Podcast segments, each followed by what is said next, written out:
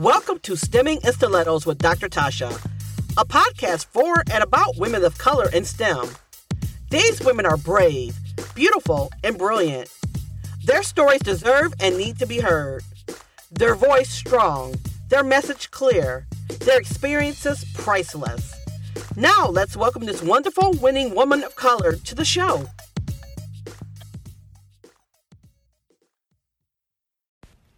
Hi, everybody. If you haven't heard about Anchor, it's the easiest way to make a podcast. Let me explain. First off, it's free. Second, there's creation tools that allow you to record and edit your podcast right from your phone or computer. Third, Anchor will distribute your podcast for you so it can be heard on Spotify, Apple Podcasts, and many, many more. You can make money from your podcast with no minim- minimum lit- listenership. It's everything you need to make a podcast in one place. So, download the free Anchor app and go to anchor.fm to get started. Thank you.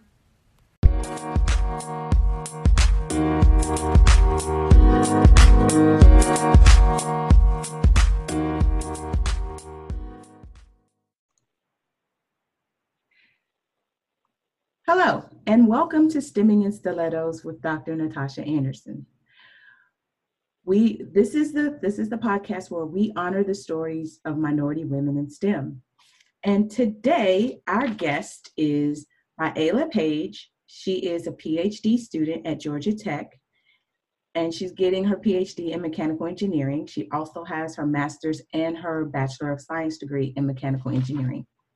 So, welcome, Miaela. How are you t- today? Hi, I'm great. I'm great today. Good. So, um, I want to tell our audience how uh, we met or we know each other. Um, and it's really it's a new relationship, but I'm really excited about it. Um, so Miaela is um, studying mechanical engineering, and if you guys have listened to the podcast before, you know that I am a mechanical engineer. and Spent ten years doing that job, so we sort of came together and bonded over over that. Um, but she's also in the PhD process, which I totally understand. So we've sort of been working together to make sure that she um, she's successful and completes, and she is exactly um, she's exactly the type of, of woman that I want to encourage and and hopefully uh, with some guidance from me and her own uh, knowledge, she will continue to be the successful young woman that she is. And and so I brought her on today because I really want her to tell her story, how she got to this current status and where she is and what her plans are for her future. So, Miaela, I will turn it over to you. Okay, thank you so much. I'm excited about this journey too that we're going to be on and my future and you helping me. So, I am a fourth year PhD student at Georgia Tech. For those who don't know, Georgia Tech is in the Georgia Institute of Technology in Atlanta, Georgia. I am studying mechanical engineering with a concentration in engineering education. Um, I came from Baltimore City, and then I was public school born and raised, um, public school educated, born and raised in Baltimore City. And I saw a lot of discrepancies, discrepancies in the city school system, and I always wanted to impact the school system. While I was growing up, it was always my dream. So, of course, I'm not doing it directly at the moment, but with my engineer with my engineering degree, I just decided to be technical and get those transferable skills that I could use anywhere, pretty much anywhere that I feel as though is best for me.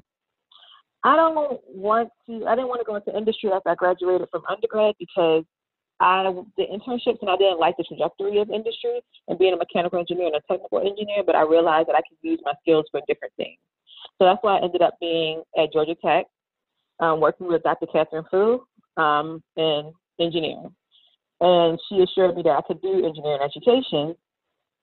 And so now my dissertation research is on helping students helping students learn deformable bodies or of materials and geometric dimensioning and tolerancing in a way that incorporates 3D parts and enhances like visualization techniques and spatial learning, and also engagement and retention and self-efficacy, which is the confidence that a student um, has that they can do a certain thing.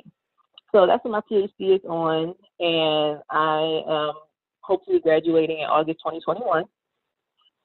So, like I said, I came from Baltimore, so that's all discrepancies. My parents um, always made sure I was in the right place at the right time, but I saw that some of my friends didn't always get that support, and I'm here because I want to help other women get that support that I saw my friends um, get pushed aside. Where when I saw my friends get pushed aside from. So, with my degree currently, I want to actually help pave the way for Black women in engineering, but also I want to go into business consulting in the beginning, just to get those skills to understand what consulting is, how I can leverage it in my future, because I think I want to work with like strategic planning and project management. So that's a little bit about me, well, a lot about me. Uh, well, no, I, I I love all of that. So, um, besides your parents, was were there any other influences uh, in your life that led you to mechanical engineering? Yes, um, I had I was a Northrop Grumman scholar they had because Northrop Grumman was in Baltimore. They recruited from they recruited students from Baltimore City's public schools, and I was a Northrop Grumman scholar. I was one of those few students who were recruited, and I had two black women who were my mentors. We had to go to Northrop Grumman once a month, every uh, once once a month on the second Tuesday of the month, and we had these two women that spent the whole day with us doing a project, doing an engineering project of our choosing. And um, my mentors just happened to be two black women. The first time it was Allison and Derica, and then the second time was Yolanda and Derica. And to this day, me and Derica kept in touch. Um, has been my um, OG mentor, as we call it. Um, she was an electrical engineer. And Yolanda was, I know she worked with audits, but I'm not really sure what type of engineer she was. The reason why Allison wasn't there anymore is because she moved jobs. But um, and Derica is an electrical engineer, and she was an electrical engineer by trade. I even attempted to go to her old college where she did a dual degree program between Washington College and University of Maryland College Park. And I didn't choose to go that route, but she inspired me a lot. And then along this path, I connected with Ms. Baker. Ms. Baker, she's executive. She was the executive um, program director, executive director of the Meyerhoff program, Meyerhoff Scholars Program, which is at the University of Maryland, Baltimore County. That's where I went to undergrad. And the Meyerhoff Scholars Program is directed towards um, minorities obtaining degrees, the terminal degrees, which are like MD, PhDs, and PhDs. And she was like my mom, and she encouraged me every step of the way. Um, like her little daughter, and we're all her kids, but we've had a me and Miss Baker had a different connection. And then, honestly, I really didn't see many black women in engineering, so of course I became that token. But I chose to use that token to voice my opinion, be, being that token to voice my opinion instead of going with the flow and just seeing where it took me. I actually decided to reach back and be that be that representation because I'm because I didn't have it besides Derica and she was an engineer. Miss Baker wasn't an engineer, but those were the two people who encouraged me. So I decided to reach back and be that representation. And granted, I'm only 26 until this day, but I feel as though a lot of young Black women have reached out to me and wanted to and saw that I have the potential and they can have the potential too. So I feel as though that's what like just because I didn't have a mentor in the field doesn't mean that I can't be a mentor in that field. And that's what I strive to do, be that representation that I didn't have. I love that. And I think that that's absolutely right. Um, we as minority women, as Black women, really need to reach reach back or reach forward, however you want to phrase that, and make sure that our young, uh, our younger Black women in STEM are being supported. Um, it's tough. Um, it's still a white man's world. Um, we know that. But it doesn't mean that our skills aren't um, needed and necessary. And um, so we need to be able to have a voice and we need to be able to uh, use that voice when we when we have the opportunity. When we see something that's not, uh, you know, that's out of line, then we need to be able to speak up and right that wrong and then keep it moving. It's never been about it's never been about us having the skills. It's the other things. It's the environment. It's the um, the unspoken rules of engagement that I believe have been a hindrance um, to us and our success. So to hear you say that you have um, done that and that you are actually teaching others how to do that is just it's just amazing. And i hope that people who are listening to this um, can use you as an example of how to how to move it forward. Um, an additional question i have for you is uh, i know because i know you um, that you have you're working with some um, well you know i'll just let you. So tell me about your research and how it goes how it's going and and some of the things that you've done in the past. Um, so my research currently i am going into a class at georgia an undergraduate class at georgia tech which is um, mechanics materials coe 2001 and we are implementing four modules. These modules um, with teacher instruction the slide deck that is given and the activity packet in the 3D apparatus will, we hope, will help enhance self-efficacy in these students. So the, the modules are for axial loading, which is how can you apply loads axially and help them with the visualization of that and solving test-like questions in a step-by-step manner. Um, little things that are trivial, we feel as though are trivial, but actually this is not what happens in classrooms, especially in college, right? Um, then torsion is what we're doing very soon. Combined loading is how you implement all these different types of loads onto one specific structure and how it reacts. And beam deflection. Beam deflection is how um, a load reacts by having um, loads applied perpendic- perpendicularly to the axial of that um, object. So that's what my research entails right now. And then currently I'm working on a project for geometric dimensioning and tolerancing to help the students be, understand manufacturing practices more. GD&T is something that is used in manufacturing with CAD models and a lot of industry-based like product uh, products that are made in industry need GD&T so you can understand the tolerancing, what will fit, what is the best. And so we need to teach them the best learned practices for that so they can be more competitive. This, we hope, will retain students, especially since mechanical engineering, but uh, pretty much every engineering is very hard on um, African American students and other minority, underrepresented minorities, um, self-identified, because they don't have that representation, but they also don't have that support system. But I will go into support system in a second. Another thing that I do, I was the president of this um, program called Dream, Designing with Real Engineers and Mentors, and we went to Grady High School in Atlanta once a um, once a week, and we did a project with these students.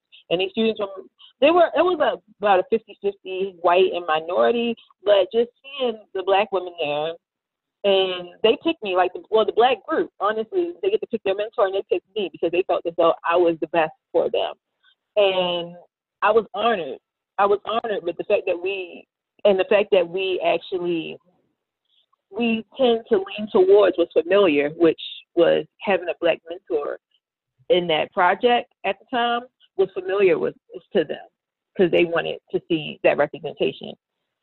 Then over the past two summers, I did an internship. I mean, I did a um, teaching engagement with engagement where I did summer engineering institute at Georgia Tech, so the young ladies who are rising juniors and seniors who are listening to the podcast, or parents who have rising juniors and seniors, they have SEI Georgia Tech, which is the Summer Engineering Institute, and they come three weeks to um, Georgia Tech and stay there, but do a time intensive project, which they will pitch at the end of the semester I mean, at the end of the three weeks as a company. And this project allowed me to, for two summers, connect with these young women, connect with these young men too, because they need it too.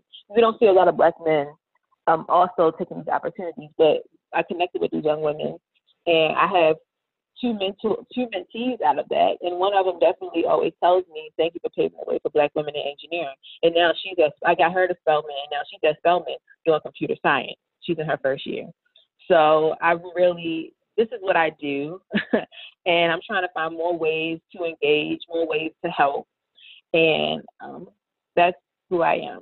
But also, I said I'll get back into the support system um, circling back to the question about any inspiration, I do. I have more inspiration right now in my PhD program. I have two great support systems. One of them is OMED, Office of Minority um, Education and Diversity at Georgia Tech, and Dr. Atwater. She is a black woman. She did her PhD at Georgia Tech in electrical engineering, and she's the head of Institute. Um, she's the director of Institute Diversity right now, and she definitely is one of my inspirations and one of my support systems. Then we go to the CEED office where I got the opportunity to be the teacher for Summer Engineering Institute. We had Miss Jackie. She's there to push me, like that support system to push me to make sure, like, are you okay? Checking with my mental health. She's the person I talk to. She's actually my point of contact here because I have nobody else in Atlanta that I knew um, when I moved here. So she's my point of contact for my family. That's how close that my support system became. And then Dr. Benson Johnson, she is uh, she is the head of the CEED office, but she's there to talk to you about how to get done, how to get finished. She she has to tell me tips and tricks that help her get finished in her degree. And Dr. Tia, she's there to help help me too, tell her tips and tricks to help me finish because she just she did hers while she was doing a full time job. And so having these people along the way, especially a support system, is crucial to your success because I believe I will not be here if it wasn't for the support systems that I've had at this moment. So. well, I I think you're right. Um, no one no one finishes a PhD by themselves. I mean, it's it's it's a hard hard endeavor um, in and of itself. And then I can't imagine not having um, people who were um, around you who could help you and support you, um, not just in sort in doing the work, but um, like you were saying about your mental health and making sure that you are, you know, you're doing you're doing the things for yourself that you need to do so that um, you can be you can be healthy. It's it's uh, it's a really it's a really um, it's a long process and it's difficult so um, I commend you and uh, know that you are continuing to do. Um, you're just you you are the bomb. If no one's told you that, I just think that the work that you're doing to um, pay it forward is incredible and um, there we need more we need more of you um, i know that there are a lot um, there you your impact is probably bigger than you think. Um, so, uh, so if people were wanting to find you, where where where can they find you? That you can find me on LinkedIn at M Y M as in mom Y E L A P A I G E. So my Ayla page. You can email me at myayla at gmail.com. You can actually find me on Instagram at m autumn underscore, and I'm just open to talk anytime, just to make sure that everybody's thriving and continuing on. Never let anybody tell you that you can't do anything, because at the end of the day, it's only you. All the limitations are self-imposed, and that's the mantra I live by. So you can find me on these things, and I'm pretty sure Dr. Anderson will put them in the description. So oh, I definitely, definitely will be doing that. Um, okay, so I hope that you guys got a lot out of uh, our session today. And of course, you know, I'll, I'll try to keep bringing minority women in STEM to you um, on a frequent basis so we can get their names out here. And so people, other people who are interested in, um, in this group, in, in us, um, can see, can hear us, and can get to know us. And that's my main purpose, and I will continue to do so. You can find me uh, on Twitter at Dr. Tasha11, on Instagram at Dr. Tasha, and at LinkedIn at Dr. Tasha. Uh, so I hope to be hearing from you guys soon. And uh, Mayela, uh, I hope you have a great day. And I'm so happy that you agreed to come on with me today. I couldn't have asked for a better guest. And, you know, I wish you all the best. And of course, we'll be seeing each other. So I'm just saying this for the so we can wrap it up. um, so, and know that, you know, wh- whatever and whenever you need me, you just want to bounce an idea or two um, off me, I'm here. Um, and it's it's a part of what uh, I love to do. So, um, all right, you guys, that's all we have for Stemming and Stilettos today. And until next time, bye. Okay.